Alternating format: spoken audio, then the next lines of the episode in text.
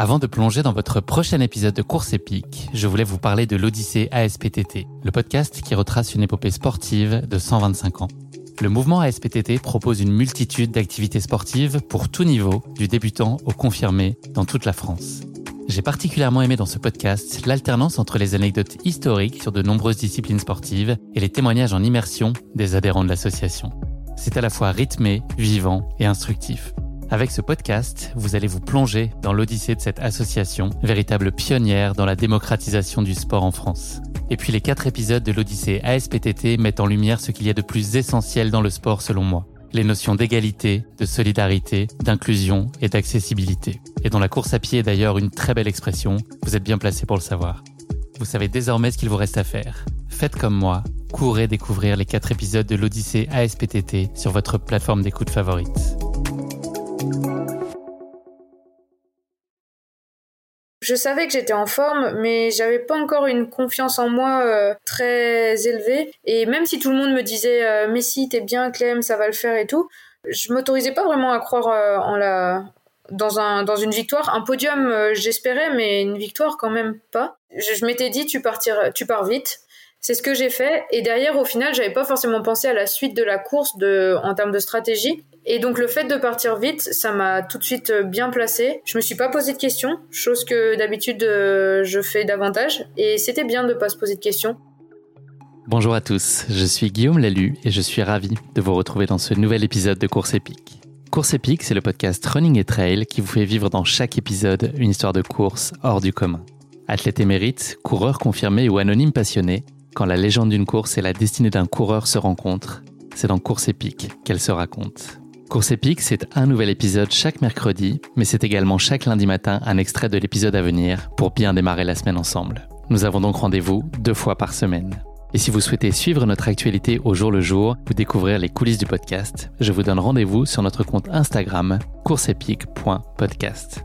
J'ai le plaisir de recevoir dans ce nouvel épisode Clémentine Geoffrey. Clémentine a réalisé une performance remarquable au début du mois de juin et est revenue des championnats du monde de trail court à Innsbruck, le coup chargé de deux médailles d'or, une en individuel et une par équipe. Ayant déjà connu le plus haut niveau national en kayak avec plusieurs sélections en équipe de France junior, Clémentine s'est ensuite lancée dans le trail où elle a obtenu là aussi très rapidement des résultats significatifs, avec notamment un titre de championne de France obtenu en mars dernier et deux sélections en équipe de France de course en montagne. Clémentine va partager avec nous aujourd'hui sa course épique en Autriche, cadre de ses derniers championnats du monde, qu'elle a abordé avec beaucoup d'envie, de confiance et de sérénité, à la fois pour elle, mais aussi pour servir au mieux les intérêts de l'équipe de France. J'ai passé un moment très agréable en sa compagnie, je suis sûr que ce sera le cas pour vous aussi. Mais je ne vous en dis pas plus. Clémentine va vous raconter tout ça bien mieux que moi. Bienvenue dans notre nouvel épisode de Course épique. Une famille en or. Salut Clémentine Salut Guillaume Je suis ravi, ravi, ravi d'échanger avec toi dans ce nouvel épisode de Course épique. Comment ça va? Bah ça va super, et toi? Très bien. Tu m'as fait pour tester le micro, tu m'as fait des petites prévisions euh, météo. En tout cas, euh, voilà, ça, il a l'air de, de, faire beau là où tu es aujourd'hui. Ouais, il fait grand beau à Grenoble et, et c'est trop bien. Clémentine, on enregistre cet épisode le 28 juin, qui est la journée mondiale du naturisme, donc je suis très content que ce podcast ne soit pas filmé. non, je, je plaisante. Le 28 juin, c'est aussi l'anniversaire d'Elon Musk, qui fête euh, aujourd'hui ses 52 ans, et c'est aussi celui de l'explosion en plein vol de sa mission SpaceX CRS-7, qui était parti ravitailler euh, l'ISS, la Station Spatiale Internationale, et qui a explosé à peine deux minutes après son décollage à 40 km d'altitude. On a connu mieux comme euh, cadeau d'anniversaire quand même pour ce, ce bon Elon. Oui, bah effectivement, euh, c'est pas c'est pas une bonne nouvelle. J'espère qu'en dépit de ce contexte, cet épisode sera détonnant en tout cas pour nous deux. J'en, j'en ai aucun doute, ça va être de la bombe. Clémentine, pour pour commencer, on va revenir forcément beaucoup sur tes mondiaux aujourd'hui. On va parler vraiment plus particulièrement de la course. Là, on est à un peu plus de trois semaines de ce, ce grand rendez-vous. Comment tu comment tu sors de tout ça? Est-ce que tu es encore euh, sous cette déferlante de témoignages que tu as dû recevoir et puis tu voilà tu, es sur un nuage bleu blanc rouge encore à l'heure où on se parle? Oui, oui, bah c'est vrai que je suis toujours euh, toujours sur mon petit nuage, mais euh, mais quand même euh, le retour à la réalité euh, s'est bien passé et maintenant j'ai je comprends qu'il faut que j'aille de l'avant aussi, qu'il faut que je passe à autre chose même si voilà ce, ce titre je l'ai et comme on m'a dit tu l'auras toute ta vie donc ça c'est ça c'est génial mais euh, enfin tu l'auras toute ta vie. ça, fait, partie de toi et ton histoire en tout cas. Voilà, ça fait partie personne pourra te l'enlever, ça c'est une certitude. Voilà, c'est ça. Et puis puis maintenant bah j'ai j'ai envie de bah, de poursuivre euh, l'aventure euh, le plus loin que je pourrais, donc toujours en prenant du plaisir et sans changer ma manière de, de faire et d'être. Est-ce que trois semaines c'est le temps qu'il faut pour réaliser ou c'est pas encore tout à fait suffisant? Si, non, là, c'est bon, j'ai réalisé. Euh, je pense que j'avais réalisé euh, même euh, dès la fin des championnats, quand on a, quand on a, on était encore tous, tous ensemble à l'équipe, en équipe. Et puis même là, quand je suis rentrée chez moi, revoir mes proches, c'est sûr, ils avaient des étoiles dans les yeux et moi aussi. donc, si, si, j'ai bien réalisé. Mais j'ai aussi à cœur de, voilà, de me dire t'as réussi à faire ça, de le garder en moi euh, comme euh, quelque chose euh, qui me resservira plus tard et d'avancer sur. c'est pas une fin en soi. Voilà, c'est ça. Clémentine, on va ouvrir ce podcast avec la traditionnelle question de présentation, mais j'impose toujours une petite restriction à ça. Tu ne peux pas me parler de sport. Donc, qu'est-ce que tu pourrais dire à nos auditeurs qui, peut-être pour certains, ne te connaissent pas très bien? Qu'est-ce qu'il faudrait savoir de toi avant même de parler de sport? Qu'est-ce que tu peux leur raconter sur ton âge, ton lieu de vie, ce qui t'anime dans, la vie? Alors oui, donc euh, bah, je m'appelle Clémentine Geoffrey, j'ai 28 ans. Euh, actuellement, depuis septembre 2022, euh, j'habite à Grenoble. Je suis à la base enseignante de PS. Cette année, je travaille à la Fédération française du sport universitaire.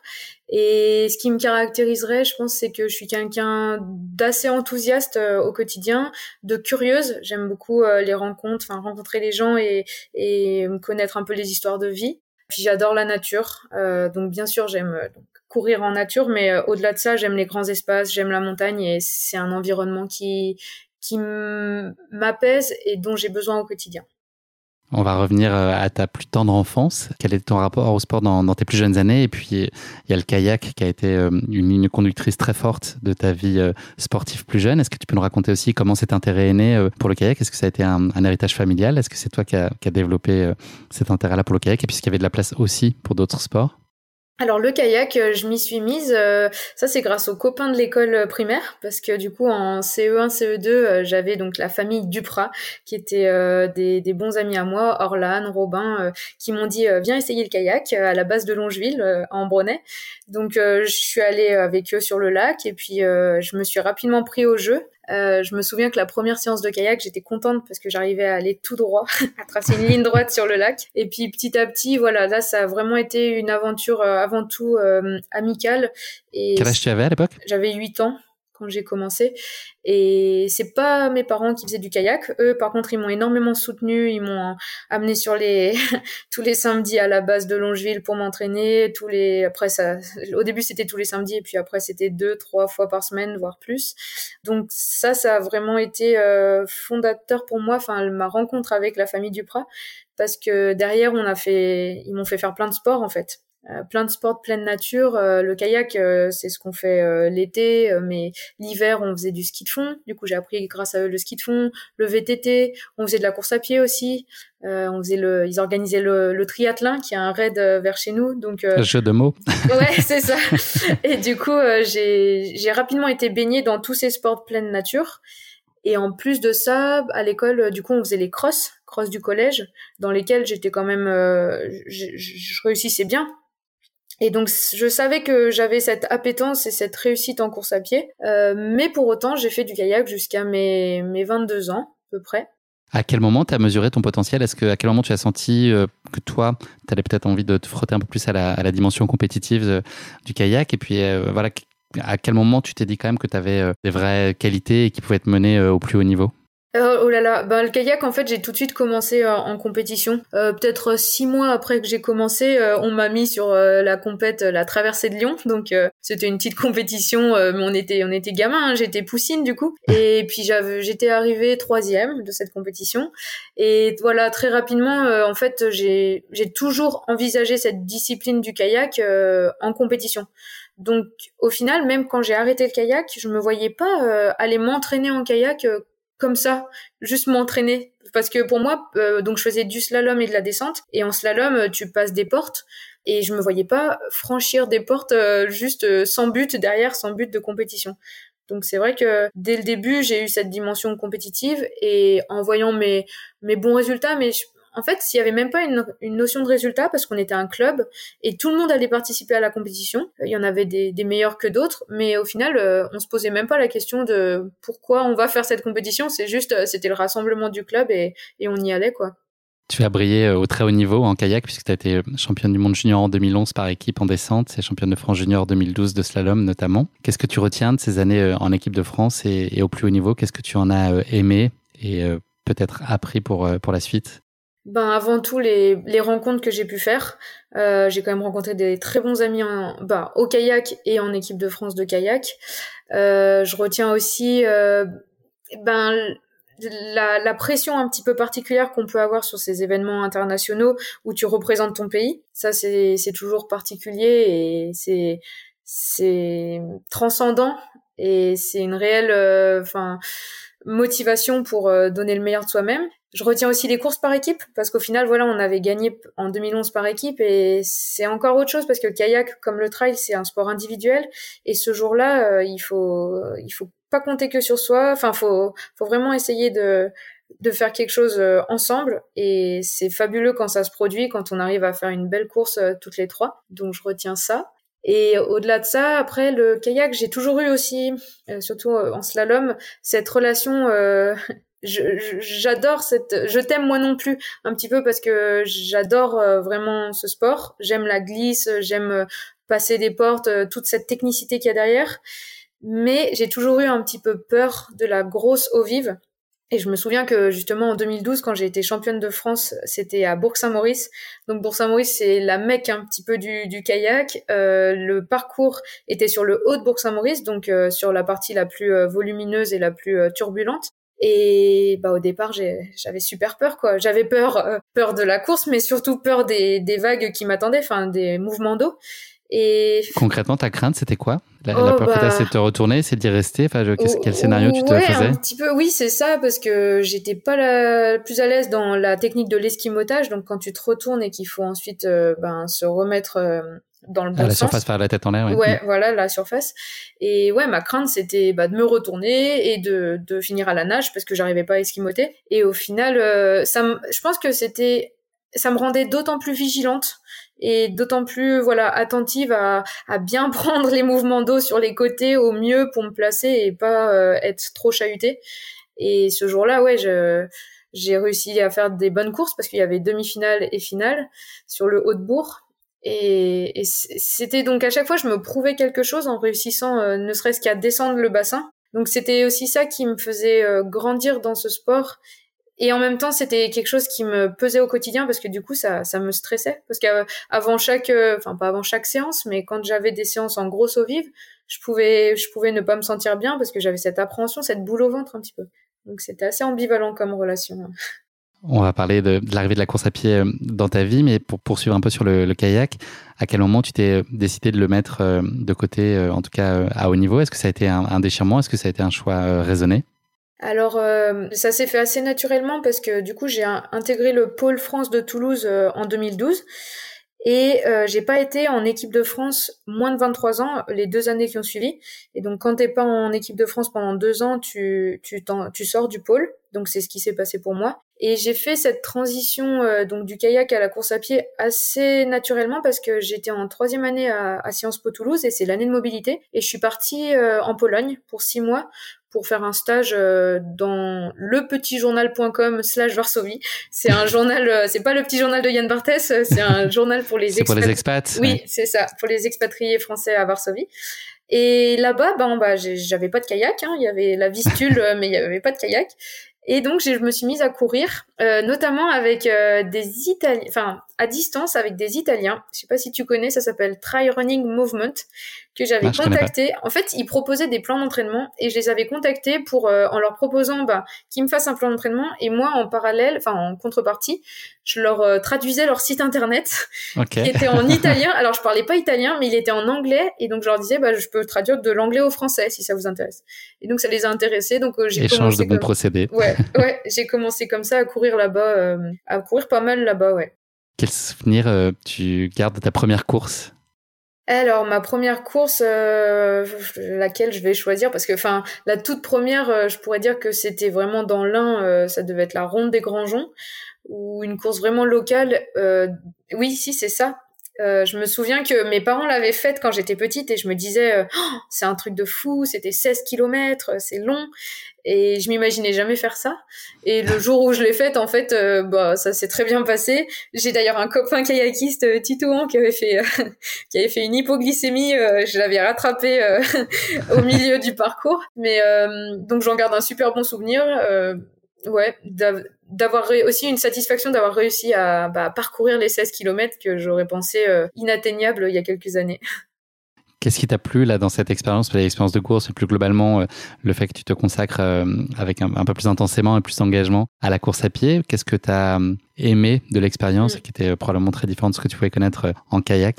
Ouais, et ben justement le, le fait de parcourir de, de grandes distances, alors 16 km ça me paraît pas grand maintenant, mais à l'époque ça l'était, euh, voilà, parcourir de grandes distances euh, sur des sentiers, euh, donc des découvrir des nouveaux des nouveaux paysages, des nouveaux sentiers. Ça, c'était hyper hyper motivant et aussi découvrir moi-même en fait, enfin découvrir mon corps, l'appréhender, voir comment il réagissait tout ce que j'avais j'avais j'avais pas vécu ce genre d'effort en faisant du kayak donc ouais tout ça c'était nouveau et c'était c'était des belles découvertes et super euh, motivant pour euh, avoir encore plus envie d'aller loin dans l'expérience. Tu as connu euh, des débuts très prometteurs et fulgurants là aussi, puisque tu as été championne de France espoir en trail dès 2016. Ça a été une surprise pour toi d'être performante aussi rapidement? Oui, oui, quand même. Après, ça reste euh, championne de France espoir. Je voyais quand même bien que j'étais pas, euh, euh, j'étais pas parmi les, les toutes meilleures seniors. Mais en tout cas, c'était, c'était une vraie satisfaction et je me projetais du coup dans un, une nouvelle pratique compétitive. je me suis rapidement projetée dans une nouvelle pratique compétitive. Ouais, après le kayak. J'ai pas vraiment eu de transition où j'ai juste fait du sport plaisir. Enfin, ça reste du plaisir, mais voilà, il y avait un entraînement derrière et, j'ai toujours appréhendé le sport un petit peu de cette manière. Donc euh, ça a été un, nouveau projet sportif. Qu'est-ce qui t'a euh, guidé ensuite là dans tes choix de, course? Qu'est-ce qui te faisait envie? Et puis selon toi, qu'est-ce qui est important de trouver dans une course? Et si tu devais euh, mettre les ingrédients de, la course idéale, ce serait quoi? Bah déjà j'étais quand même assez attachée au circuit fédéral donc naturellement je faisais les championnats de France donc de trail de course en montagne et derrière euh, les ingrédients d'une course, ben j'aime découvrir des nouveaux lieux. Donc euh, bon bah si possible que ce soit dans, dans des régions que des parcours que j'ai pas encore euh, parcouru justement. J'aime pas spécialement refaire plusieurs fois la même course. Et puis derrière qui est que ce soit beaucoup sur les sentiers, pas trop de route, en montagne si possible. Mais après je suis pas très difficile là-dessus. en principe j'aime bien tout simplement ouais découvrir un nouveau une nouvelle organisation d'une manière générale. Et avec des copains et un bon résultat, c'est encore mieux. Ah oui, oui, oui. Avec les copains et le bon résultat, euh, c'est le feu. Comment est-ce qu'elles s'organisent euh, tes années de course habituellement? Comment est-ce que tu, tu planifies? Est-ce que tu te, à quelle échéance tu as une visibilité sur euh, ce que, de quoi va être faite ta saison à venir? Et par quels sont les premiers pions que tu commences à poser et puis comment tu les détermines? Alors souvent, bah, ça se fait ça se fait au début de, enfin je dis septembre parce que je fonctionne un peu par année euh, scolaire, mais on va se dire en septembre, on va regarder quand sont les championnats de France justement, quand sont euh, voilà les courses de sélection s'il y en a, vu que je suis assez attachée à l'équipe de France. Souvent, je commence ma saison par des crosses. Alors je sais pas si je vais continuer sur cette euh, ce profil-là, mais voilà, j'aime bien commencer par des crosses. Derrière, je regarde les échéances nationales, on va dire, et avant chaque euh, gros objectif, j'essaye de mettre des objectifs intermédiaires, donc euh, deux ou trois semaines avant, euh, un objectif intermédiaire pour bah, pour prendre un départ, parce que je trouve que c'est important quand même d'avoir fait quelques courses avant d'avoir ton gros objectif qui arrive. Comme ça a pu être le cas pour les Mathésins justement avant tes championnats du monde. Ouais, exactement. J'étais bien contente cette, cette, année parce que avant les, les mondiaux, j'ai fait les Mathésins et euh, j'ai aussi fait le trail du Mont Saint-Michel. Enfin, c'est peut-être un trail local, mais voilà, ça me permet de, de remettre un dossard et de me donner à fond et de me dire euh, euh ce qu'il y a à faire comme, euh, comme réglage. Est-ce que tu pourrais nous dire, Clémentine, ce que, ce que tu penses être aujourd'hui tes points forts et puis les, les zones sur lesquelles tu penses qu'il y a, il y a du travail et sur les, enfin, les chantiers que toi tu as identifiés sur lesquels tu as, tu as envie de travailler? Tu as notamment la réputation d'être une très bonne descendeuse, entre autres. Ouais, euh, oui. Alors du coup, oui, euh, la, descente, euh, je, me rends compte que c'est bien mon point fort, ouais. Et puis c'est quelque chose, enfin, je m'éclate en descente. justement, ça me rappelle un petit peu la pratique du kayak où fallait lire la rivière. Bah là, c'est pareil. En fait, faut lire le, sentier et t'es tellement concentré sur sur sur la technicité du sentier que t'en oublies ton effort. et j'ai un peu l'impression d'être dans un un état de flow, mais de concentration euh, élevée qui me fait un peu oublier tout le reste. Et ça, j'adore. Est-ce qu'il y a une dimension ludique aussi ou est-ce que tu es plus euh, sur un sujet de focus et de concentration euh, maximale ou est-ce qu'il y a aussi de la place pour presque comme un enfant qui dévalerait une pente, ah te, te, sentir, t'amuser quoi? Oui, oui, bah il y a cette place, oui, oui, il y a du ludique, il y a énormément de, de, de, plaisir. Je prends énormément de plaisir, mais du coup je prends du plaisir dans cette dans cet état de concentration je sais pas comment l'exprimer, mais du coup, c'est vraiment. C'est compatible en tout cas. Ah oui, oui, les deux sont, sont ensemble. Et d'ailleurs, je pense que si j'étais pas autant concentrée, je prendrais pas autant de plaisir parce que ça se déroulerait peut-être pas aussi bien. Donc, euh, les deux sont, sont mes, mes alliés pour, euh, pour descendre au mieux. Donc, euh, la descente, je pense que c'est un de mes points forts. Je pense aussi que j'ai une bonne, une bonne capacité à maintenir un, un rythme d'intensité élevée sur une distance élevée jusqu'à présent, je ne m'étais pas trop frotté à ces distances 45 euh, km, mais là, je pense que j'ai des qualités qui peuvent être euh, euh, utilisables pour ce format-là de course. Et derrière, ben, mes points plus faibles, ce serait déjà de bien réussir à m'alimenter en course. Donc là, au mondiaux, ça s'est bien déroulé, mais ça, je pense que j'ai encore des améliorations à faire du travail à faire là-dessus et toujours travailler ma ma capacité à monter. Alors je je, je suis pas une mauvaise monteuse monteuse comment qu'est-ce que je dis? Grimpeuse mais euh, mais voilà, je pense que je peux encore faire des progrès là-dedans, euh, progrès aussi dans euh, les transitions euh, des fois il quand il faut marcher, marcher vite, après recourir, transition marche course. Voilà, tout ça je pense qu'il faut vraiment continuer à le travailler.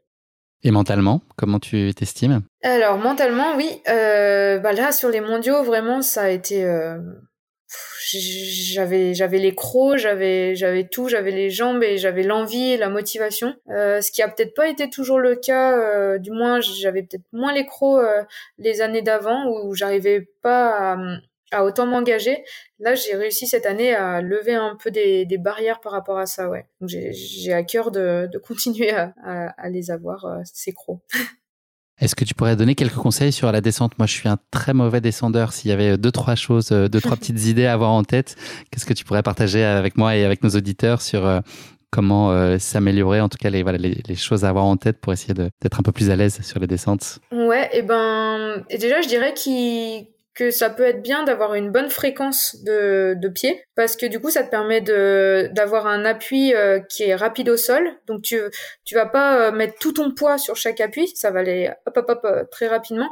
Et donc ça te permet de potentiellement par exemple de pas te tordre une cheville ou voilà je me dis ça te permet d'être plus réactif. Et si le sol il est pas forcément très stable sous tes pieds et eh ben tu, tu vas continuer à bien descendre. Donc enfin je dirais cette cette fréquence fréquence de, de de foulée ça veut dire cadencer, mais est-ce que ça veut dire aussi réduire un petit peu l'amplitude des pas? Oui, oui, oui. Les, les deux vont ensemble. Ouais, voilà, la, la, la cadence plus élevée et réduire l'amplitude.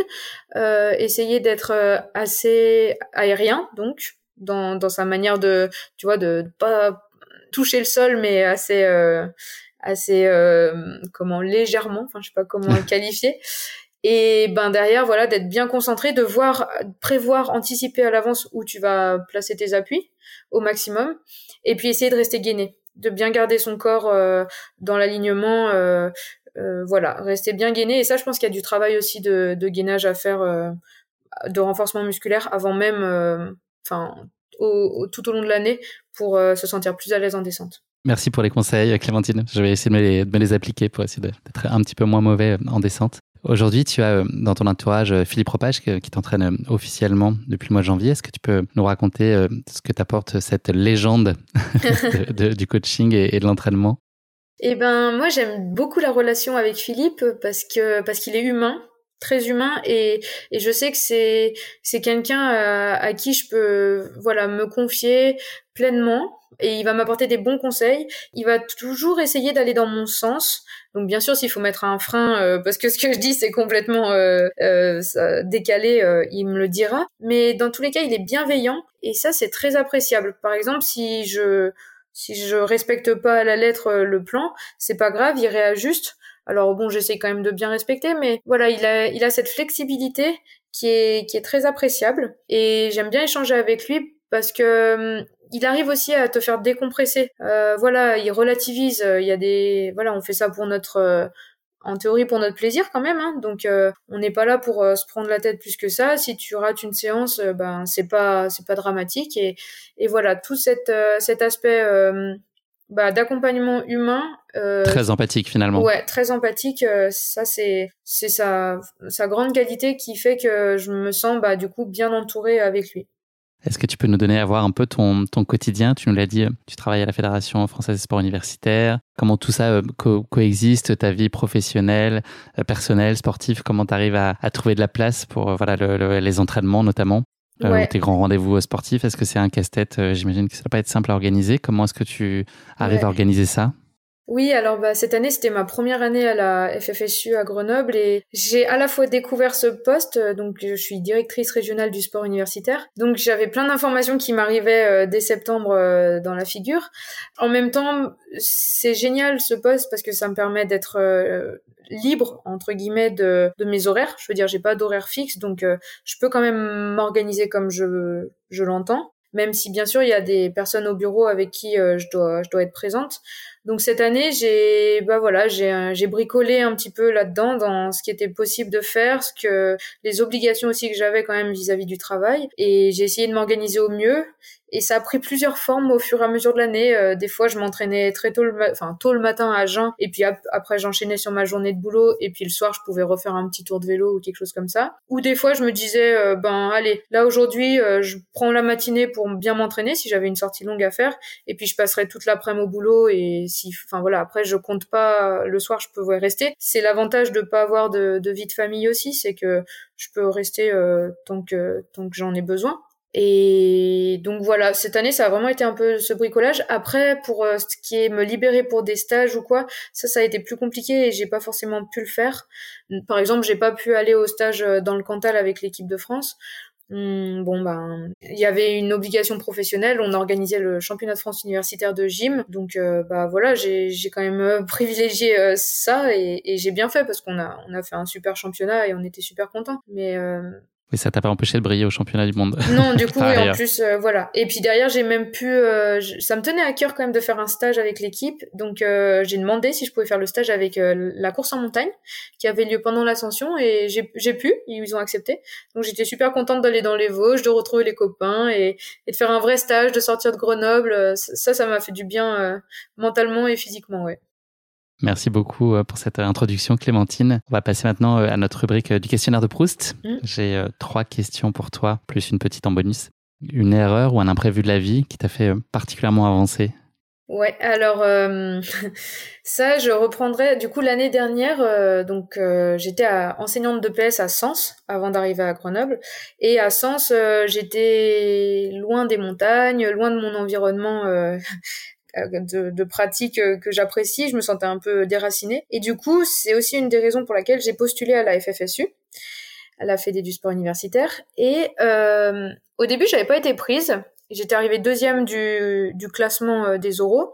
Et euh, j'avais demandé du coup une mise en disponibilité pour avoir le temps l'année d'après et surtout pour rentrer dans la région euh, dans vers euh, Grenoble, Chambéry. Et euh, finalement, au mois de juin, le jour même où j'ai fait ma demande de mise en dispo, le directeur national euh, Xavier Dong m'appelle pour me dire, ben Clémentine, finalement t'es prise. le celui qui avait, le candidat qui avait été classé premier n'a pas été, n'a pas, ne peut pas finalement prendre le poste parce qu'il doit rester sur Paris.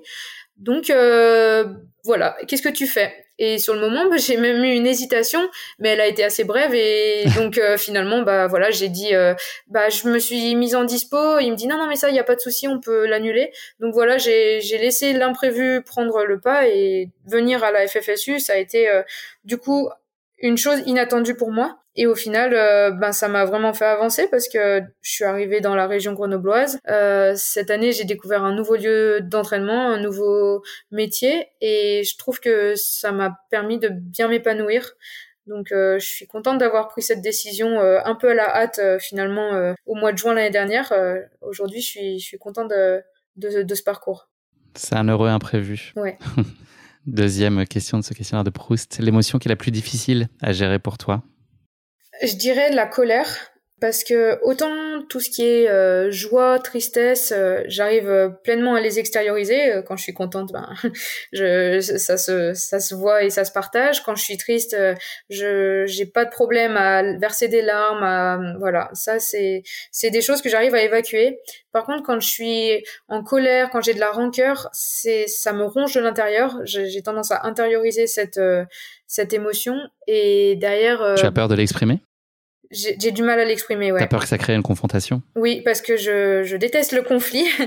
On va dire, ouais, j'aime pas le conflit. Et donc, euh, j'ai tendance vraiment à le garder pour moi. Et ça monte, ça, à me sentir mal. Et ça me ronge, quoi. Donc, euh, la colère, c'est vraiment quelque chose euh, que j'ai encore du mal à gérer. Je pense que faudrait que j'arrive justement à l'extérioriser d'une manière ou d'une autre si possible le plus posément possible avec la, la personne, par exemple, ou des fois je peux être en colère contre moi-même, hein, mais ouais, ça, c'est un travail à faire. Si tu es en colère contre moi pendant l'épisode, tu n'hésites pas à me le dire, Clémentine. je suis prêt à tout entendre. J'hésiterai pas. Comment est-ce que tu finirais la phrase Je me sens heureuse quand je me sens heureuse quand, quand tout est aligné dans ma vie, euh, dans le sens où je, je réussis à être alignée avec moi-même. Voilà, quand je suis alignée avec moi-même, en accord avec moi-même, parce que longtemps, je pense, euh, ces dernières années, j'ai j'ai pas forcément, je me suis un peu menti à moi-même. J'étais dans un équilibre de vie, mais un équilibre qui était en fait qui était pas satisfaisant et au final euh, là maintenant aujourd'hui je me sens vraiment en accord avec euh, qui je veux être et avec qui je veux être entourée. Et ça, c'est la recette du bonheur pour moi. Vraiment. Petite question bonus sortie du chapeau. Euh, une chose qu'on ne sait pas de toi et qui se raconte euh, dans un podcast. Alors, euh, c'est un peu... quand j'étais au collège avec une copine, Maëlle, que je salue, on était allé faire le casting de la Nouvelle Star à Lyon et ben bon bah je crois que je chante comme une casserole hein, parce que moi visiblement je n'avais pas été retenue mais ma, ma copine Maëlle a, a elle été retenue. Donc euh, c'était une super expérience parce que du coup euh, bon bah c'était rigolo on y était allé on avait fait la queue euh, comme tout le monde à l'entrée du, du casting. Et puis voilà c'était une expérience vraiment vraiment rigolote et chouette et j'en retiens des, des bons moments de de fou rire T'avais chanté quoi, tu te souviens? Oh, J'avais chanté La rue qui est à nous. En plus, oh, c'était une catastrophe. oui. Je ne vais pas te demander de la chanter, cette chanson-là maintenant. et donc, ton amie, elle a pu participer euh, à l'émission télé? Eh ben, en fait, le truc, c'est que derrière, ce qu'on sait pas, c'est qu'il y a la première sélection, donc là où moi j'ai été recalée direct, et elle, ils lui ont dit, euh, bah, prépare-nous une autre chanson. Donc, elle a eu toute l'après-midi, euh, même avec des coachs vocaux et tout, pour préparer une autre chanson à la guitare. Et finalement, alors là, bon, bah, c'est un peu dommage, mais elle s'est, elle a paniqué et du coup, elle est pas allée à la, deuxième audition à laquelle elle aurait dû aller pour ensuite euh, être sélectionnée. Et en plus, elle chante trop bien. Je pense qu'elle aurait pu être prise. Et donc finalement, elle n'est pas allée à la deuxième audition qui avait lieu le lendemain. Bon. La vie en a décidé ainsi. Oui. Merci Clémentine. On va maintenant euh, se plonger dans ta course épique, les championnats du monde de trail 2023. Je vais les présenter très brièvement. Donc la World Mountain and Trail Running Championship réunissait pour la deuxième fois de son histoire à la fois les championnats du monde de montagne et de trail. C'était cette fois euh, à Innsbruck en Autriche du 6 au 10 juin dernier. Au programme du format trail court qui va nous intéresser euh, aujourd'hui, un parcours de 45 km et 3100 mètres de dénivelé positif. Le départ est donné en mass start à l'extérieur du City Trail à Innsbruck, la ligne d'arrivée étant elle située sur le site de Stubai. Là, ça va être un gros moment de difficulté pour moi, là, les prononciations euh, autrichiennes, mais, euh, mais je me lance, sois indulgente. Entre les deux, euh, trois ascensions attendent les coureurs et également une imposante descente finale vers l'arrivée de 6 km pour 1400 mètres de dénivelé négatif. Depuis la zone de départ, l'itinéraire traverse la vieille ville d'Innsbruck, passe devant le petit toit d'or avant de se diriger vers les sentiers escarpés et techniquement fluides de la Nordkette. Je sais pas si c'est la bonne façon de le dire. Je sais pas si c'est meilleur en, autrichien que moi.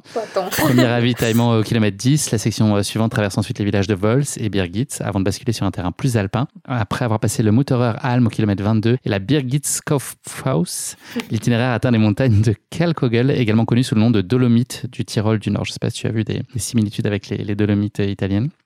Des paysages exigeants montés conduisent les athlètes vers la zone Schlick ensuite, où ils passeront devant les derniers belvédères accessibles en téléphérique à 2136 mètres d'altitude. Se faufilant ensuite à travers des paravalanches, l'itinéraire traverse le flanc de la montagne, menant à la Starkenberger Hut, d'où un passage en descente raide mène à la ligne d'arrivée. Enfin, eh, c'est enfin la ligne d'arrivée pour les coureurs et pour moi dans cette euh, présentation. Euh, l'épreuve s'annonçait relevée, disputée et haletante, aucun doute elle l'a été. Le site euh, de l'événement annonçait aussi que la course pourrait se jouer dans les derniers kilomètres. Et là aussi, il n'y a pas eu erreur, aucun doute possible. 68 nations étaient présentes sur cette édition 2023, soit 1200 athlètes sur les quatre disciplines proposées avec 10 courses au programme, de trail long et court avec à chaque fois hommes et femmes, deux courses verticales et quatre courses en montagne classique et avec les juniors.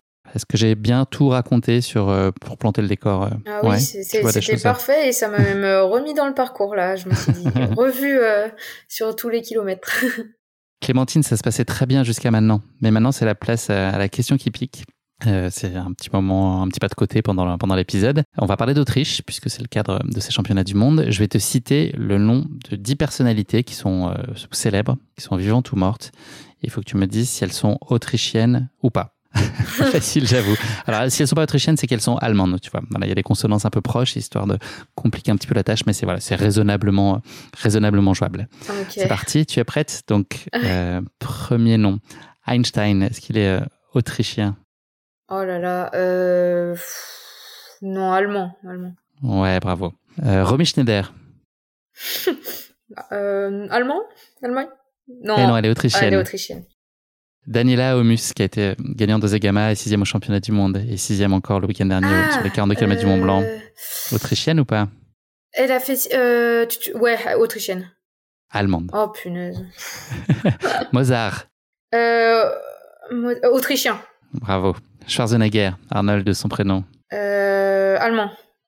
Autrichien. Oh punaise. Michael Schumacher, ça va, tu es à moite-moite. Allemand. Bravo. Hannes Namberger, le coureur, le trailer. Euh, euh, bah, autrichien. Allemand. Oh, ça va passer. Sigmund, Sigmund, Freud, qui fait un peu moins de traits, lui. Ah oui, euh, allemand. Autrichien. Oh, punaise. C'est pas grave, il te reste deux bonnes réponses. Si tu les réussis, t'es à moite-moite. Ça serait très bien. Beethoven. Autrichien. Allemand. Et Stéphane Zweig pour finir. Oh là là. Allemand? Il est autrichien. Oh là là. C'était super difficile, j'avoue, je culpabilise euh, à moitié. Trois bonnes réponses, je crois, si, si j'ai bien compté. Bon, j'attendais que les bonnes réponses viennent, mais euh, elles ne sont pas euh, toutes devenues. En tout cas, je révise. tu t'es pas laissé tenter par l'Autriche en regardant les bonnes réponses sur Google pendant que je posais les questions. Ça va, tu as été. Ouais, ouais t'as, joué le jeu. C'était pas facile, je culpabilise, ça y est, je m'en veux. Ah bah non, bah attends, c'est, c'est à moi de. C'était hyper dur. de réviser mes classiques. Hein. On va revenir euh, plus particulièrement donc sur, euh, ces championnats du monde. Ton histoire euh, avec l'équipe de France, elle a commencé déjà en 2018 sous la bannière de la course en montagne. Elle a aussi des premiers résultats au niveau international qui ont été évocateurs avec une, dixième place en individuel et puis une médaille d'or par équipe au championnat d'Europe. Quel souvenir, toi, tu gardes là aussi de ces premiers pas en bleu, mais basket au pied cette fois? Ah, C'était fabuleux. Enfin, vraiment, cette première sélection, je suis arrivée dans une équipe euh, super bienveillante, et, ouais, voilà, super euh, accueillante avec des gens euh, fabuleux. Et, et puis la discipline du coup course en montagne me plaît énormément. Donc j'ai réussi en plus à faire une super course. Franchement, ce, ce déplacement à Skopje, ça avait été une révélation parce que voilà, j'avais connu l'équipe de France en kayak, j'avais j'avais bien aimé et, et j'en garde des très bons souvenirs. Et là, en course en montagne, bah je me, c'est un petit peu comme si tu trouves une pas une seconde famille, mais je veux dire euh, vraiment, c'est, je me suis sentie bien et et c'est super motivant pour euh, la suite. Je sais que quand je suis rentrée euh, après chez moi. Euh, toutes ces expériences, ça m'a motivé pour l'entraînement. Et puis, c'est quelque chose, euh, tu passes une semaine avec des gens et au final, euh, tu as des, des souvenirs pour, pour le mois qui suit. C'est assez incroyable comme on vit des, des émotions très denses dans ces événements. Donc, j'en garde vraiment un super souvenir. C'est un lien que tu entretiens pardon, là, dans, l'équipe. Il y avait notamment euh, Anaïs Sabrier, Lise Poncet. Est-ce que ça, forcément, ce que vous avez vécu ensemble fait en sorte que, bah, par la force des choses, vous allez vous recroiser sur des courses, mais est-ce que c'est une relation qui vit aussi euh, à l'année? Oui, oui. Euh, alors bon, je suis pas la personne qui prend le plus de nouvelles euh, à distance, tout ça, mais par contre, dès que je les vois sur les courses ou ou en stage ou enfin voilà, dès qu'on se croise, euh, je suis vraiment contente de les voir et d'échanger avec elles. Et c'est des, oui, c'est des personnes que j'apprécie énormément, que j'admire aussi. Enfin ouais, elles ont fait des résultats incroyables et et j'ai j'ai beaucoup été portée par par ça aussi par euh, justement cette idée de, de pouvoir euh, rencontrer parce qu'on au quotidien on en rencontre quand même pas beaucoup des personnes comme ça euh, qui qui avec qui on peut partager des, des, des courses des entraînements avec autant de ouais de simplicité et aussi enfin autant de points communs quoi. Donc ouais c'est ces rencontres là elles m'ont énormément nourri et et je suis trop contente quand je les revois sur les courses on va faire un petit saut dans le temps et on va en arriver à ce début d'année et euh, au trail de la Cité de Pierre qui était le cadre euh, des sélections euh, et donc où il y avait un titre aussi de championne de France à aller chercher, ce qui a été ton cas. là aussi, quel souvenir tu gardes de cette course? Est-ce que c'est une course que tu as le sentiment de, maîtriser pleinement? Et puis est-ce que son issue qui était, j'imagine, en premier lieu s'assurer une sélection et peut-être idéalement chercher un titre, ton surpris? Oui, oui, parce que l'année dernière, j'avais quand même pas eu les mêmes résultats que cette année. Euh, j'étais arrivée quatrième des championnats de France à la Pastourelle et j'avais, je savais que j'étais en forme, mais j'avais pas encore une confiance en moi euh, euh, très élevée. Et même si tout le monde me disait euh, mais si t'es bien Clem, ça va le faire et tout, j'avais, je m'autorisais pas vraiment à croire en la dans un dans une victoire, un podium j'espérais, mais une victoire quand même pas. Et ce départ me faisait énormément peur parce que ça se rétrécissait rapidement, ça partait en descente et derrière c'était un single. Je voyais bien que ça allait bouchonner. Et finalement, euh, je, m'étais dit tu partir, tu pars vite.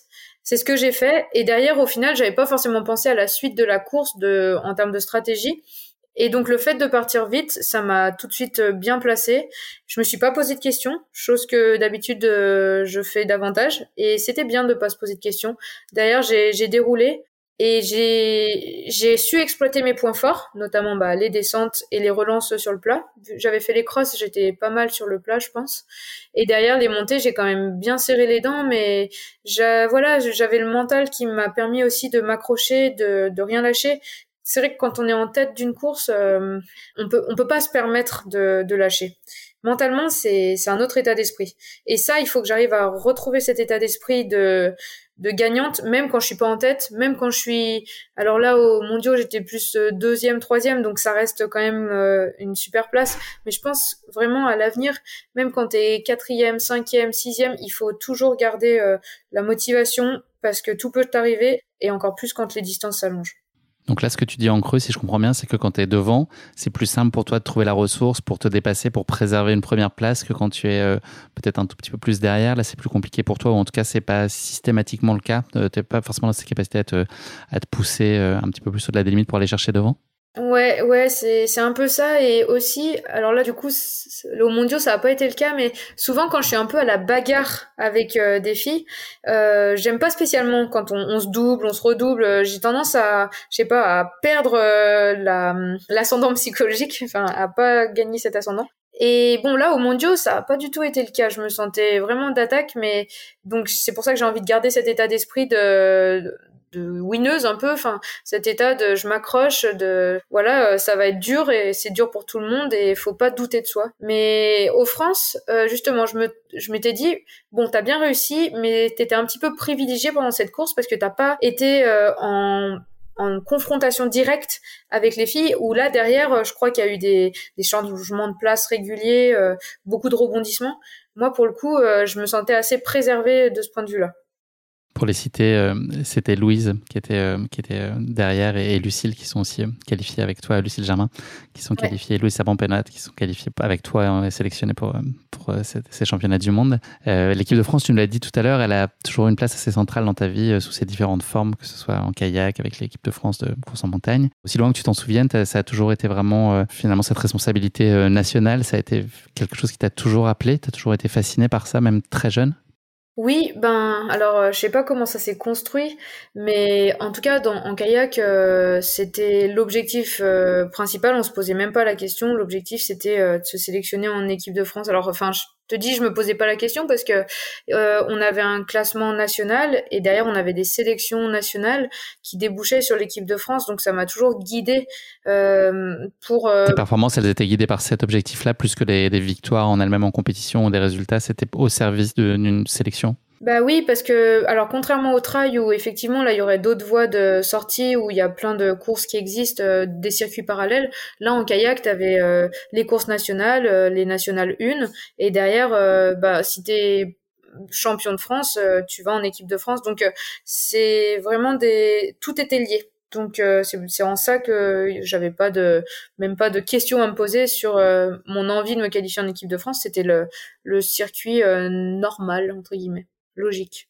Tu as donc fait l'impasse tout à l'heure, tu nous l'as dit, sur euh, le stage, hein, puisque tu avais d'autres obligations professionnelles, ce qui fait que tu n'avais pas pu euh, reconnaître le parcours. Euh, est-ce que tu peux nous expliquer ben, combien de temps tu es arrivé avant à Innsbruck Et puis ton idée, justement, j'imagine, et ton envie, ça devait être tout de suite d'aller un peu voir de quel bois la course allait se chauffer, c'est ça? Ouais, et ben je suis arrivée avec l'équipe, donc je suis arrivée le, le lundi donc euh, vraiment pas longtemps avant. Et c'est vrai que j'avais qu'une envie, c'était d'aller sur le parcours. Je me renseignais énormément auprès des autres parce que je savais que j'allais pas pouvoir y aller euh, avant la course. Donc euh, là commence à commencer le, le profil, ça monte, ça descend, c'est technique, c'est pas technique. vraiment j'ai essayé de prendre plein d'informations. J'en ai beaucoup pris auprès de, de Julien Rancon d'ailleurs. Hum, du coup dès que je suis arrivée sur place, euh, les, le peu de footing qu'on a pu faire, on a pu faire euh, deux footings, je suis allée sur le parcours. Je suis allée, euh, donc j'ai reconnu les 30 premières minutes, enfin même moins de la course. Mais voilà, ça m'a permis de me dire, bon bah jusqu'à là, tu vois à quoi t'attendre. c'est hyper rassurant pour moi de, de savoir à quoi m'attendre. Et d'une autre manière, je me dis, c'était peut-être pas plus mal au final de pas connaître le parcours. Parce que je le connaissais dans la théorie et tout, tout ce qu'on m'avait expliqué, c'était vraiment comme on me l'avait expliqué. Donc au final, j'étais pas plus surprise que ça. J'étais pas surprise. Je savais, voilà, en haut du 22e kilomètre, il y aura le lac, il y aura le ravito. Donc j'avais plein de points de repère. Et en même temps, c'était une découverte. Une découverte des sentiers. Et ça, c'est quand même euh, appréciable parce que tu sais euh, ce qui t'attend, mais tu l'as jamais parcouru. Donc, euh, t'as toujours cette euh, enfin voilà tu te poses pas de questions tu te dis pas ah je sais que là il me reste encore une très longue montée. Je le savais en théorie mais je l'avais jamais faite cette montée. Donc je savais pas exactement où elle s'arrêtait. Donc mentalement c'était c'était autre chose. Je pense que c'est bien d'avoir euh, de m'être vraiment renseigné sur le parcours sans l'avoir pour autant reconnu. Même si euh, au final j'aurais pu le reconnaître et ça peut-être ça serait bien passé aussi. Hein. Les, les France de trail, je l'avais reconnu, mais voilà, pour cette fois-là, cette fois-ci en tout cas, euh, ça m'a, je pense, bien correspondu. Et puis pour mettre un peu de piment, tu as décidé de te perdre aussi hein, sur la, reconnaissance. Vous avez joué à cache-cache un peu avec le reste de l'équipe. Ah punaise, ouais, on était euh, la veille. Du coup, on va, euh, je vais avec Lucille pour faire euh, la, le déblocage. Nous, on le faisait plutôt en boss, donc on s'est dit bah allez, on va sur le parcours et on va faire le déblocage. Et en fait, on s'est manqué à 30 secondes près, parce que je lui avais dit bah je te suis. elle, elle faisait un peu plus long, donc je dis bah t'inquiète, je reste sur le parcours et je te suis. Et donc je reste sur le parcours, je suis et je la voyais plus parce que moi j'allais très lentement du coup. Et en fait euh, là où on s'est perdu, c'est qu'elle m'a dit après coup qu'elle avait tourné, mais juste pour la fin de sa répétition, vu que ça devenait un peu plat, elle avait tourné pour continuer à être sur la montée, mais donc elle était plus sur le parcours. Et donc là pour vous dire, Clémentine est en train de mimer le côté droite avec ses mains, tout ça plein écran. J'ai la visualisation de ce qu'a fait Lucille et tout ça. Voilà, donc Lucille est très bien. à droite comme tu peux le voir. Tes mains ont la parole. et moi j'ai continué du coup tout droit sans la voir, sans savoir qui était parti à droite. Et euh, ben ces 45 secondes, visiblement, on, suffit à ce qu'on se perde euh, de vue. Donc bon, moi derrière, je me suis dit bah elle va elle va revenir. Enfin, je la voyais plus, mais voilà, je, je doutais pas qu'on allait se retrouver en continuant le parcours. Et bon bah quand j'ai fini mon déblocage, je suis redescendue et puis je, je criais, enfin pas je criais, mais je disais de temps en temps je disais Lucille, Lucille dans les bois pour euh, au cas où si elle était là et qu'elle me cherchait. Et puis finalement, bon, bah, on a toutes les deux eu le bon réflexe de rentrer à l'hôtel et quand je suis arrivée, elle était là. Donc ça, c'est bien fini. Mais voilà, ma crainte, c'était qu'elle reste à me chercher et que, ben, elle perde de l'énergie pour le lendemain. Tout s'est bien conclu finalement. Ton avis sur euh, le parcours? Ton sentiment? Est-ce que tu le sens euh, à ta main et plutôt favorable pour toi? Avant la course? Ouais, avant la course. Euh, De ce que tu as pu en voir et puis de ce que, en tout cas, la, la, la topographie euh, raconte. Ouais, ben avant la course, j'avais quand même des doutes. Enfin, je me souviens que j'étais allée voir euh, Adrien Séguré la, la veille pour parler un peu nutrition pendant la course, et je lui avais dit que ma crainte, ouais, c'était que à l'entraînement, et même de ma vie, j'avais jamais fait autant de kilomètres et de dénivelé d'un coup en course et que à l'entraînement jusqu'à présent la plus grosse sortie longue que j'avais fait c'était 35 km avec 2500 mètres de dénive et que j'avais déjà trouvé ça super long et qu'il fallait encore en rajouter euh, euh, 10 bornes quoi et, et c'était ma crainte et il m'avait dit T'inquiète pas, euh, ce que t'as fait là à l'entraînement, c'est c'est super et tu verras qu'en course ça passera beaucoup plus vite et et tu réussiras à faire euh, les 44 km sans souci. Donc ma ouais ma crainte c'était de la longueur du parcours. Ensuite euh, de ce qu'on me racontait, j'avais aussi des craintes par rapport au dénivelé, à me dire euh, mais là je vais être complètement cramé pour euh, il y a vraiment trop de dénivelé et au final euh, c'est vrai que pendant la course en fait tout s'est bien enchaîné et j'ai pas spécialement subi euh, cette distance et ce, ce dénivelé. Enfin, bien sûr, c'était dur, mais mes craintes se sont évaporées, on va dire. Sur la stratégie de course, euh, qu'est-ce que toi tu avais euh, en tête? Et puis euh, de quelle façon elle se construit? Est-ce que c'est concerté euh, avec Adrien, qui est le sélectionneur de l'équipe de France? Est-ce que Philippe aussi t'apporte ses lumières? Est-ce que c'est toi qui globalement donne un peu le, ton? Mmh, ben là pour le coup, vu que j'avais vu Adrien la veille, on en avait quand même parlé de la stratégie. Et elle est elle est liée à la stratégie nutrition, je trouve, parce que du coup, il me conseillait de partir placé, mais pas en tête, enfin prudemment, on va dire, placé, juste placé. Alors placé, pour moi, ça voulait dire partir 6 ou 7, hein, ça voulait pas dire euh, partir deuxième, mais voilà, il me conseillait placé de prendre du coup un gel assez rapidement. Donc ça, je l'ai pris au bout d'une heure. J'aurais dû le prendre encore avant, selon lui, mais voilà, j'ai, je l'ai pris quand j'ai pu le prendre aussi. Et derrière, il pensait que la course allait se jouer dans la dernière montée. Et je pense qu'il s'est pas trompé parce qu'il m'a dit si t'as encore du jus dans la dernière montée, faut essayer d'en, mettre et à ce moment-là de de faire euh, de, de prendre l'avantage. Et du coup, la... il avait une boule de cristal, Adrien. ouais, non, mais vraiment, ce qu'il m'a dit, du coup, c'est vraiment ce qui s'est passé. Et je pense que c'était encore un peu nébuleux cette stratégie dans ma tête, euh, même au départ. Euh, je, je, je, savais un petit peu les grandes lignes et je, surtout, je me focalisais sur euh, à quels endroits je devais prendre le gel. Mais au final, euh, je, je l'avais sûrement conscientisé un minimum parce que ça s'est déroulé comme on l'avait, euh, comme Adrien me l'avait conseillé, c'est-à-dire euh, voilà partir placé et euh, réussir à, à mettre tout ce que j'avais dans la dernière montée, même si avant fallait commencer quand même à bien accélérer euh, le rythme.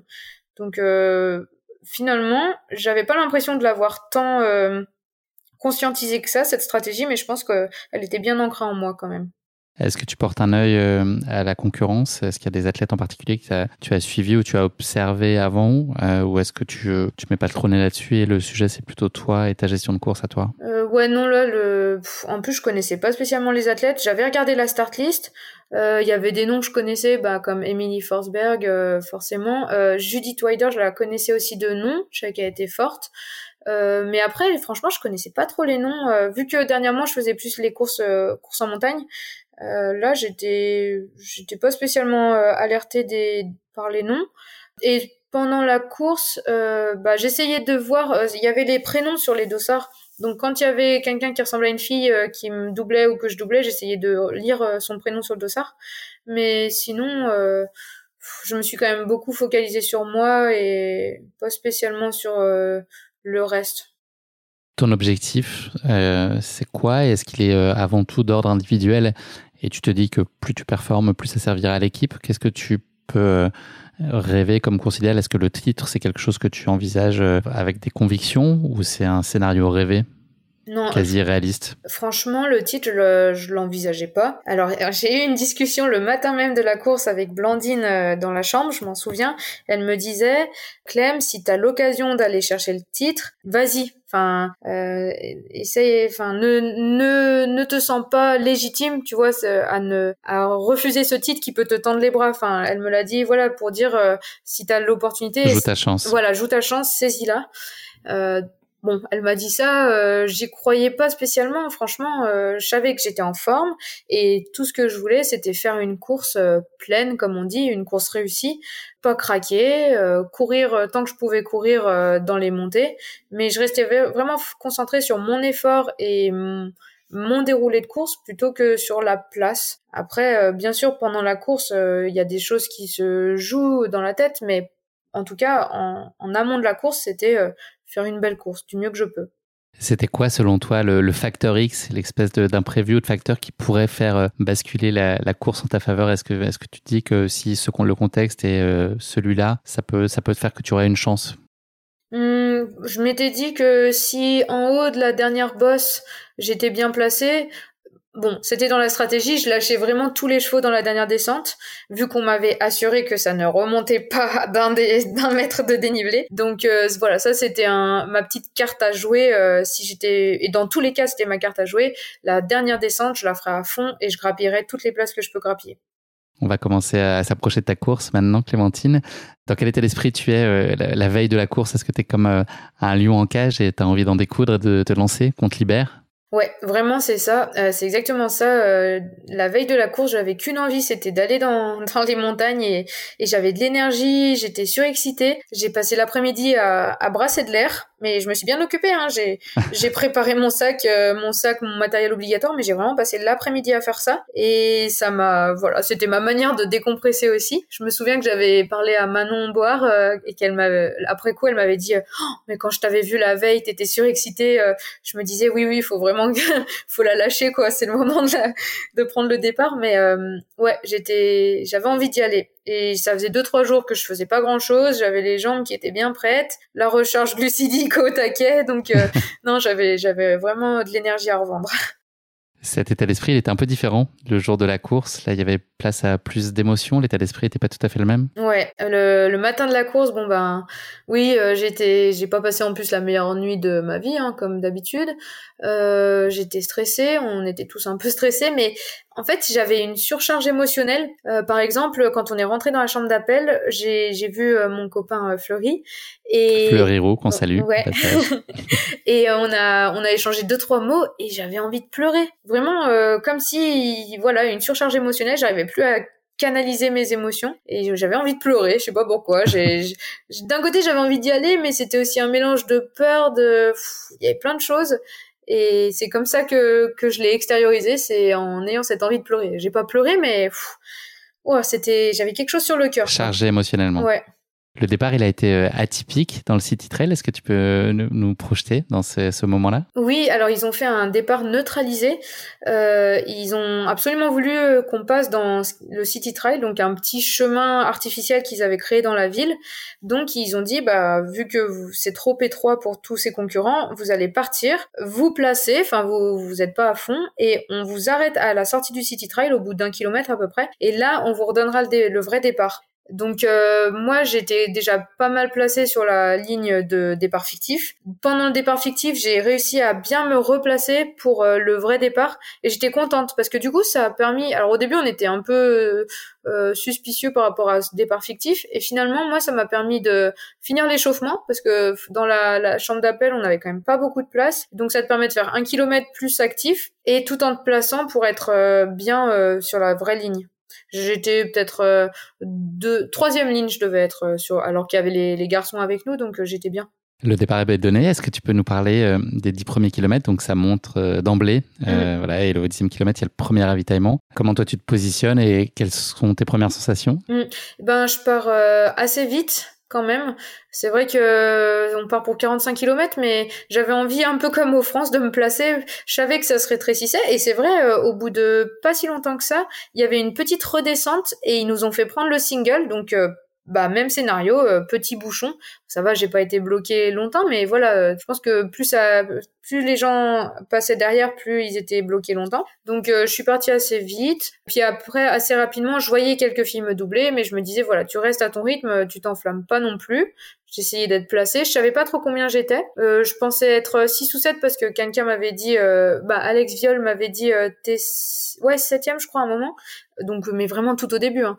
Et donc la première montée se passe bien. Euh, on alterne euh, course et marche parce que par endroits c'était quand même très très raide. Ensuite il y avait un petit passage en très technique en dévers euh, un peu descendant où là j'étais super à l'aise et je reprenais quelques quelques garçons et ensuite une descente où pareil j'étais bien j'étais relâchée tout en, en étant efficace je pense et donc j'ai repris euh, des filles j'en ai repris plus que ce que je pensais parce que du coup arrivé au ravito on m'annonce deuxième et là j'avais aucune euh, idée je pensais pas du tout être deuxième donc euh, pour autant j'étais. Ça peut semer le doute sur, la, sur le rythme sur lequel tu es parti en fait. Est-ce que tu te dis que c'est peut-être parti trop fort? Exactement. Euh, je me dis bah attends est-ce que je suis pas parti un peu fort? Et pour autant voilà je me sentais quand même dans mon dans mon rythme de course.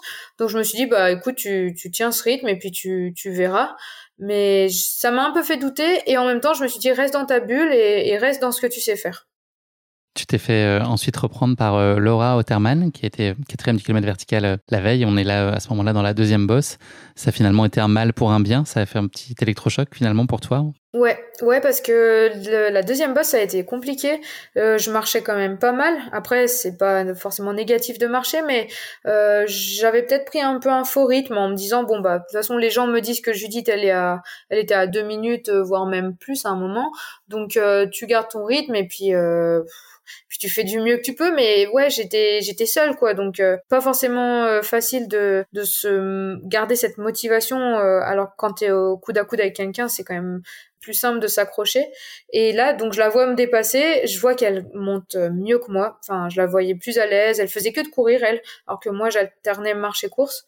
Donc j'ai essayé de m'accrocher et ça nous a mené au 22e kilomètre au ravito au, ravito où là c'était en autonomie, donc c'était à nous de remplir nos flasques et tout. Elle m'avait un peu distancée, mais voilà, je m'accrochais à l'idée de, de rester déjà à cette troisième place et de pas me laisser trop distancer non plus par euh, Laura. Et en sortant du ravito, euh, ça continuait de monter et là il y avait Élise Poncet qui m'a encouragée et qui me disait qu'elle était que Laura était très marquée.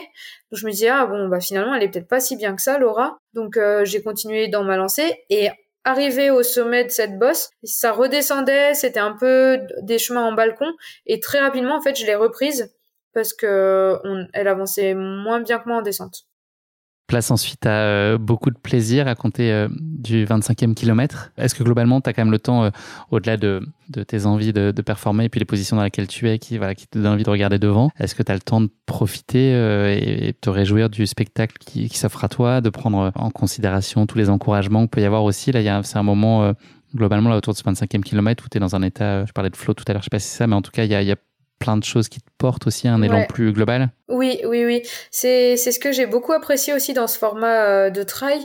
Euh, contrairement par exemple à la course en montagne où tout est beaucoup plus intense et t'as peut-être moins le temps de profiter, là, cette, toute cette partie-là, elle était plus facile euh, Enfin, c'était des chemins en balcon roulants avec des descentes et on était un peu plus isolés aussi. Il y avait quand même moins de, de personnes qui nous encourageaient, mais plus sauvage euh, avec des, des super beaux paysages. Alors j'ai j'ai pas levé la tête pour euh, pour admirer le paysage, mais pour autant euh, ça a été toute une partie où je me suis sentie bien. Euh, j'ai plus pris de plaisir parce que quand même quand on est en, en montée on bah, on est plus euh, bah je pense euh, cardiaquement plus haut et dans l'investissement c'est quand même différent. Enfin du moins moi mentalement je le je le subis sûrement plus.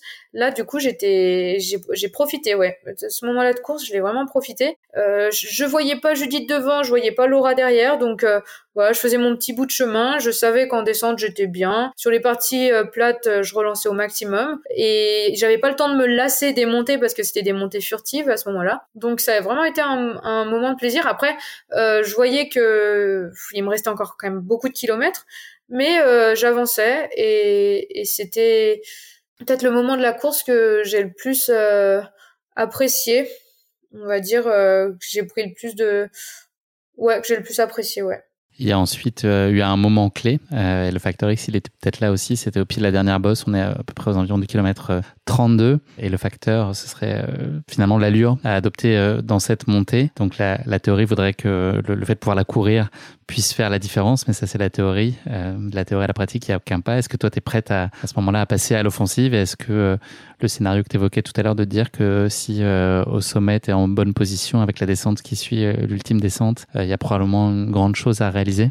Oui, et arrivé du coup ben, au pied de la, de la montée, finalement j'ai été assez rassurée, on va dire, par le pourcentage de la pente. Je, me suis mise naturellement à courir, enfin voilà, j'ai pas marché. Et, et je me raccrochais aussi à ce que je faisais à l'entraînement. Je me disais que ça, je savais le faire à l'entraînement. Je savais courir dans ce genre de pente. Et en plus, c'était c'était pas technique du tout. Donc euh, forcément, c'était c'était difficile. Hein. J'ai serré les dents, mais j'ai continué de courir.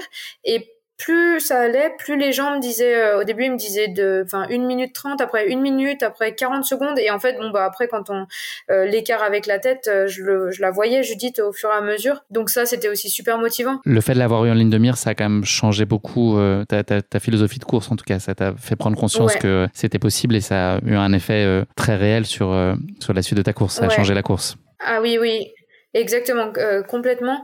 Euh, dans la montée, ben il y a d'abord eu euh, Thomas Janichon à un moment qui m'a beaucoup encouragé et à qui j'ai demandé, moi je demandais les écarts avec l'arrière, avec derrière. Il me dit non non mais derrière c'est à 6 minutes, c'est loin, elles ont craqué. Maintenant c'est devant que ça se passe. Regarde, elle est là, elle est là et, donc je commençais avec ces encouragements à, me dire bah oui c'est peut-être possible de la rattraper. Et puis après bah plus je montais, plus il y avait du monde, il y avait Fleury, il m'encourageait, il me disait enfin qu'il fallait que j'aille que je la passe juste avant la descente et, et donc petit à petit tu commences à y croire et à croire en ta chance et, et à, à continuer. Après j'ai j'ai pas spécialement accéléré parce que je, je voyais qu'avec le rythme actuel, de toute façon, euh, j'étais déjà au mm. taquet. Oui, que je revenais.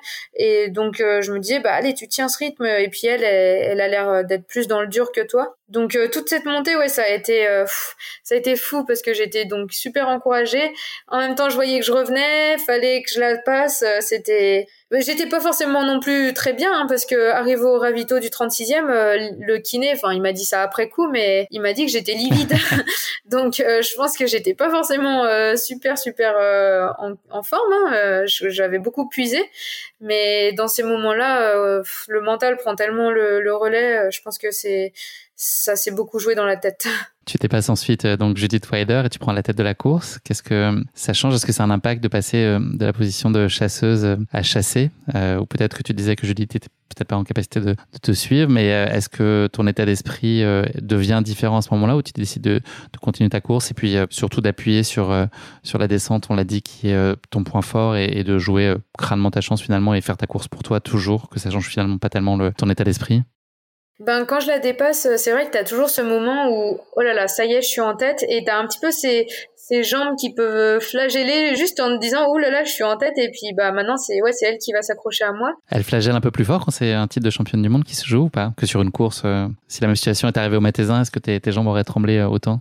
En, vrai, je crois que oui, parce qu'en fait, euh, pendant les championnats, au-delà de, oui, c'était les championnats du monde, c'est vrai, mais je pensais même pas tellement à ça. Je pensais que j'étais prise par la course et par par le fait euh, de, de voilà de donner le meilleur de moi-même, de me battre dans cette course. Mais la dimension championnat du monde, euh, je l'avais même un peu écartée. Euh, ouais, c'est vrai que c'était c'était une course et fallait que que j'arrive avant Judith. c'était un petit peu ça mon objectif. Et je pensais pas forcément au championnat. Après, si, je pensais par équipe qu'il fallait qu'on fasse quelque chose. Mais la dimension championnat du monde, elle était pas forcément là dans ma tête à ce moment-là. Et du coup, quand je la dépasse, les quelques quelques temps après, euh, je, je, prends un peu la mesure du fait que je suis en tête. Et puis ensuite, euh, rapidement, je me suis aussi prise dans le jeu de la descente et je me disais, ben voilà, maintenant il n'y a plus qu'à à tout donner euh, jusqu'en bas et tu te retournes pas. Euh, ce qui m'embêtait un peu, c'était qu'il y avait pas mal de garçons autour de nous qui que j'aurais aimé dépasser rapidement en descente et c'était pas facile parce que c'était un single. T'as perdu un peu de temps, oui. Mm. Oui, mais bon, après c'est pareil pour tout le monde, c'est pareil pour Judith et puis voilà, j'ai donné, j'ai vraiment fait du mieux que je pouvais pendant toute la descente. Et ce qui était peut-être bien aussi, c'était que j'étais pas forcément au courant que c'était une bonne descendeuse, Judith. Et du coup, je doutais pas trop de mes capacités en descente. Et peut-être que si j'avais su que oui, elle venait de la concentration, qu'elle était euh, très à l'aise dans ces terrains, je me serais peut-être dit, euh, oulala, elle va vraiment s'accrocher à toi. Et là, je m'étais dit, bon, tu descends et normalement, ça devrait la distancer c'était un peu dans cet état d'esprit que j'étais. Tu as fait une descente euh, canon et lâché les chevaux là pendant les 1000 mètres de dénivelé négatif de cette euh, dernière descente. Il y avait ensuite une partie euh, goudronnée finale. Est-ce que là, tu t'autorises à, à commencer à réaliser ce qui est en train de se jouer ou est-ce que c'est trop tôt et que là, il y a encore une course à finir? Et puis, deuxième sous-question, est-ce qu'il y a aussi derrière tout ça l'idée de se dire que chaque seconde que tu peux prendre en continuant à appuyer, c'est aussi une seconde qui peut servir l'équipe de France plus globalement pour un titre par équipe? Ouais, bah dans tous les cas, voilà, j'avais à cœur de, de tout donner jusqu'à la ligne d'arrivée euh, pour l'équipe et pour euh, justement ça se joue au temps, donc euh, il n'y avait pas de seconde à lâcher. Et bon, sur le sur le goudron, je commençais quand même à me dire que ça devrait le faire parce que j'avais croisé en plus dans la descente Olivier Guy qui disait Clémentine championne du monde, enfin comme si euh, c'était fait. Alors je je m'autorisais pas à le croire euh, dans la descente, mais bon là euh, il restait vraiment plus beaucoup de, de mètres et, et ouais je, je commence à, à me dire que, que, ça ça va le faire, ouais. Même si c'est bien sûr le passage de la ligne qui qui l'entérine. Cette ligne, tu l'as franchie après 4h53 minutes d'effort, devant Judith Weider, qui est deux minutes derrière toi, et, Teresa Leboeuf, les deux Suissesses. Franchir la ligne devant, ça veut dire devenir championne du monde de, trail court. C'est quoi, à cet instant-là, la première sensation qui te prend? C'est de la surprise? C'est de la fierté? C'est euh, un relâchement? Qu'est-ce que Qu'est-ce que tu te dis euh, là? Ou est-ce que est-ce c'est impossible de finalement de, c'est tellement puissant que que tu as du mal encore aujourd'hui à, à te dire ce que tu ressentais à ce moment-là? Non, c'est euh, c'est une bah de la joie, une joie immense et une libération aussi parce que euh, j'étais j'étais quand même au, allée au bout de moi-même et donc euh, joie plus libération plus enfin ouais du bonheur, juste du bonheur en en barre. en plus bah plein de monde qui de proches à l'arrivée, enfin j'ai il y avait Fleury donc c'est la première personne que je vois. Fleury qui est ton compagnon, je sais pas si on l'a dit peut-être on a parlé tout à l'heure mais pour préciser pour nos auditeurs. Donc euh, j'étais euh, j'étais super heureuse et, soulagée d'avoir franchi cette ligne. En plus le temps était était vraiment canon donc euh, vraiment pleinement satisfaite de la course. Et mais bon sur le coup voilà juste de la joie et du soulagement. Ça a été quoi selon toi les deux trois clés de ta réussite? Qu'est-ce qui fait que ça s'est si bien passé pour toi? Ben, de, c'est les ingrédients. Je dirais que c'est de se sentir euh, bien, pleine d'énergie. Donc là, j'avais vraiment, euh, comme je te disais la, la veille de course, j'avais vraiment de l'énergie à revendre et j'ai réussi à canaliser toute cette énergie pour la performance, pour la course. Ça c'est bien. Je pense que je me suis pas éparpillée euh, en amont. Finalement, d'avoir cette ce statut d'outsider, on va dire, c'est aussi confortable parce que du coup t'as juste envie de donner le meilleur toi-même. J'en avais déjà fait des championnats du monde euh, en 2019 euh, de trail. Et, voilà, je m'attendais pas forcément à, à briller comme je l'ai fait. Et, donc voilà, je me disais, euh, tu pars et tu fais le mieux que tu peux. Donc cet état d'esprit au départ était aussi contribué au succès, je pense. Et puis j'étais bien entraînée. Je pense que cet entraînement, il m'a permis de me rassurer en grande partie parce que j'avais quand même fait de beaucoup de dénivelé, beaucoup de sorties longues. Donc euh, tout ça, ça converge vers un état d'esprit serein et de l'énergie au début de la course. Est-ce que malgré ce scénario qui a été euh, parfait, ou en tout cas maîtrisé, est-ce qu'il y a quelque chose que tu changerais ou euh, une optimisation que tu verrais, un enseignement que tu tirais de la course? Mmh. Ou c'est Franchement, pendant, pendant, la course, je changerais pas grand-chose, hein, parce que Là, euh, non, là, j'ai rien à changer. Je pense que je pouvais pas faire mieux, honnêtement. Euh, du coup, euh, les deux minutes d'avance, c'est les seules que j'aurais pu prendre. Non, vraiment, je pense que j'ai, même si oui, alors à un moment, je me suis un peu endormie sur un faux rythme, mais je pense que non, non, j'ai j'ai vraiment suivi le, le scénario idéal. A posteriori, je me rends compte que j'aurais pas pu faire mieux. Il y a cette victoire en individuel, mais il y a aussi euh, un titre par équipe avec euh, Louise qui finit dixième, Lucille quinzième, puis il faut associer bien sûr Marie Goncalves 28e et Noémie Vachon 31e, un beau tir groupé quand même de l'équipe de France. Tu as pu suivre tout ça, euh, tu as pu te remobiliser ensuite pour les, les encourager sur la ligne d'arrivée et puis espérer que leur performance vous permettrait aussi de décrocher ce titre par équipe. Oui, oui, bah ouais, à l'arrivée, du coup, euh, bon, bah, beaucoup d'émotions, beaucoup de joie, tout ça, tout ça. Et puis, rapidement, euh, je suis allée donc voir euh, Adrien et le reste de, du staff. En, et puis, voilà, en leur demandant aussi ce qu'ils pouvaient en être par équipe. Donc, on, ils étaient pas sûrs, forcément, parce qu'il y avait, bah, quand même deux Suissesses sur le podium. Donc, la question, c'était où est la troisième Suissesse? Et non pas où est Charlie. non. et a priori, elle commençait à, à, perdre du terrain. Donc, donc ouais, j'attendais avec impatience l'arrivée des filles et, et, de faire un petit peu tous nos calculs. Donc euh, ça, c'est génial de aussi de partager un, titre par équipe. Ça, rend euh, bah, l'aventure euh, collective hyper hyper satisfaisante, hyper grande et ouais, ça nous délie forcément. On était trop trop trop contente. Est-ce que vous avez pu mesurer, parce que nous pour l'avoir un peu vécu de l'autre côté de l'écran, à défaut d'être sur place, l'enthousiasme et l'engouement quoi susciter globalement euh, voilà, ces, quatre jours de compétition et puis les, brillantes performances de l'équipe de France. Est-ce que toi, tu arrivé à te rendre compte à quel point euh, bah, voilà, tous les gens de la communauté euh, trail qui suivent cette compétition ont été enthousiasmés, stupéfaits, admiratifs des performances globales que l'équipe de France individuellement et collectivement a menées? C'était palpable pour toi ou peut-être tu l'as ressenti plus en revenant? Eh ben, ça l'a été palpable, si, si, à travers tous les messages, euh, enfin voilà, via les réseaux sociaux. Ce qui est assez rigolo, c'est que le, en fait, le jour de la course, tu sais, fallait avoir un petit téléphone portable avec soi qui fonctionne. Et donc, ben, le jour de la course, je mets ma carte SIM dans mon nouveau téléphone et il me demande le code PIN. Et en fait, euh, je le connaissais pas, mon code PIN. À chaque, une fois sur deux, je l'oublie. Et là, je l'avais vraiment oublié le matin. Donc euh, j'ai bloqué ma carte SIM. Euh, fallait avoir le code PUC pour la débloquer. Et heureusement avec le boulot j'en ai une deuxième dont je connais le code PIN. Donc pour la course j'avais ma carte PIN euh, du ma carte SIM pardon du boulot en, en état de fonctionner. Mais euh, du coup, le soir, j'avais pas allumé mon téléphone du tout et j'ai réussi à le débloquer le, le soir vers 22h. Et là, j'ai vu tous les messages. Vous avez 7142 nouveaux messages. ouais, c'est un peu ça. Vraiment, il y avait plein, plein de messages, plein de gens ouais, qui disaient euh, Tu nous as fait vibrer, c'est fou, enfin, incroyable.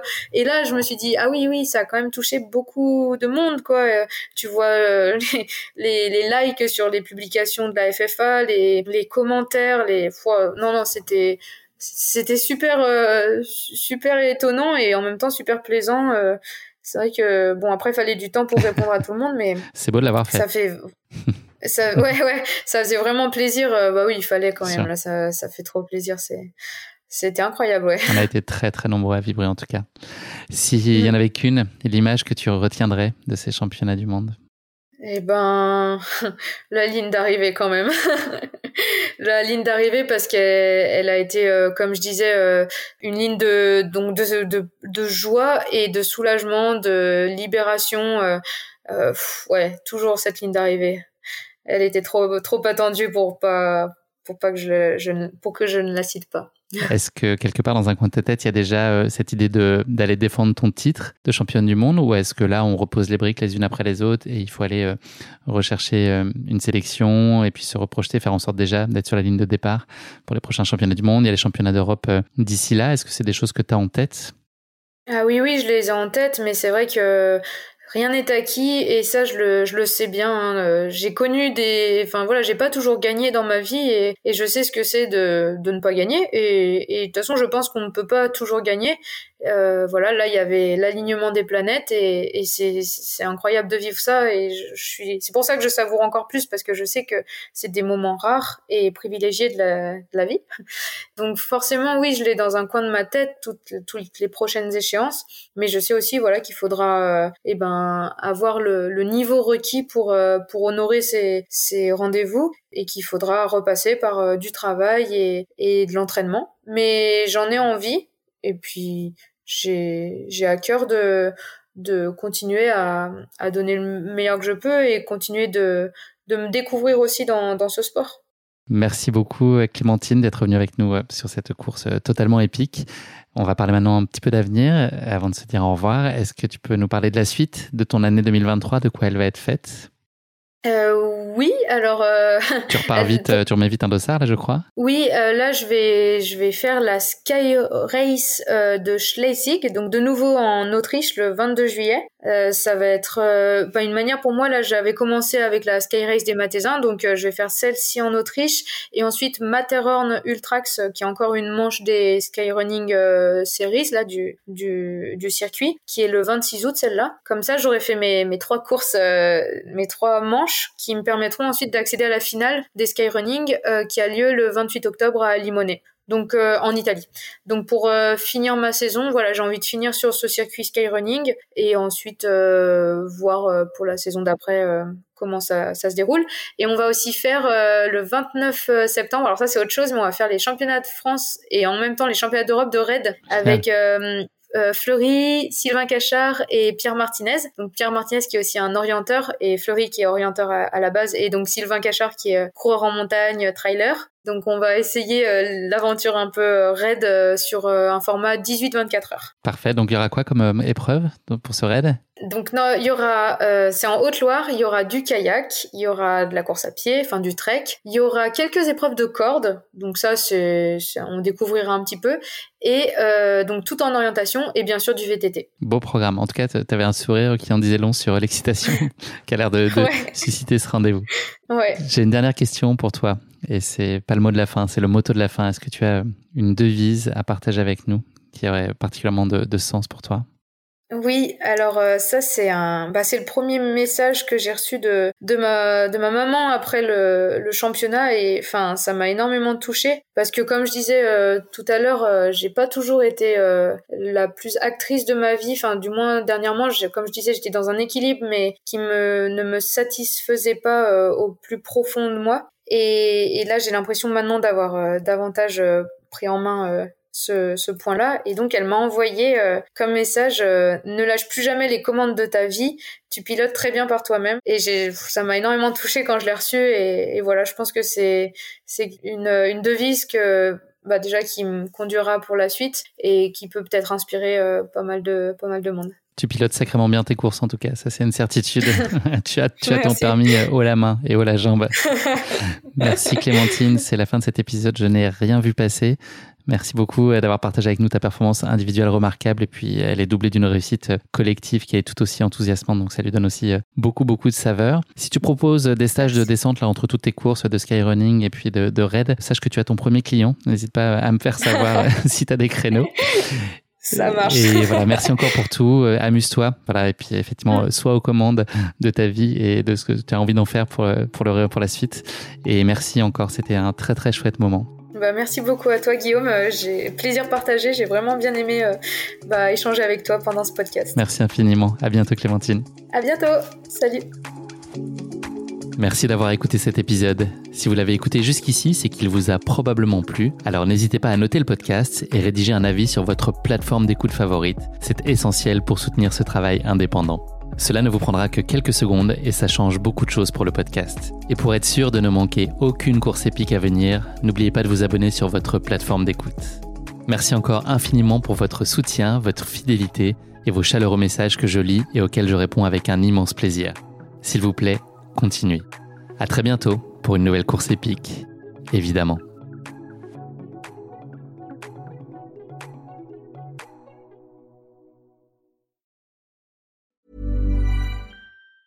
Mom deserves the best, and there's no better place to shop for Mother's Day than Whole Foods Market. They're your destination for unbeatable savings, from premium gifts to show-stopping flowers and irresistible desserts. Start by saving 33% with Prime on all body care and candles. Then get a 15-stem bunch of tulips for just $9.99 each with Prime. Round out Mom's menu with festive rosé, irresistible berry chantilly cake, and more special treats. Come celebrate Mother's Day at Whole Foods Market.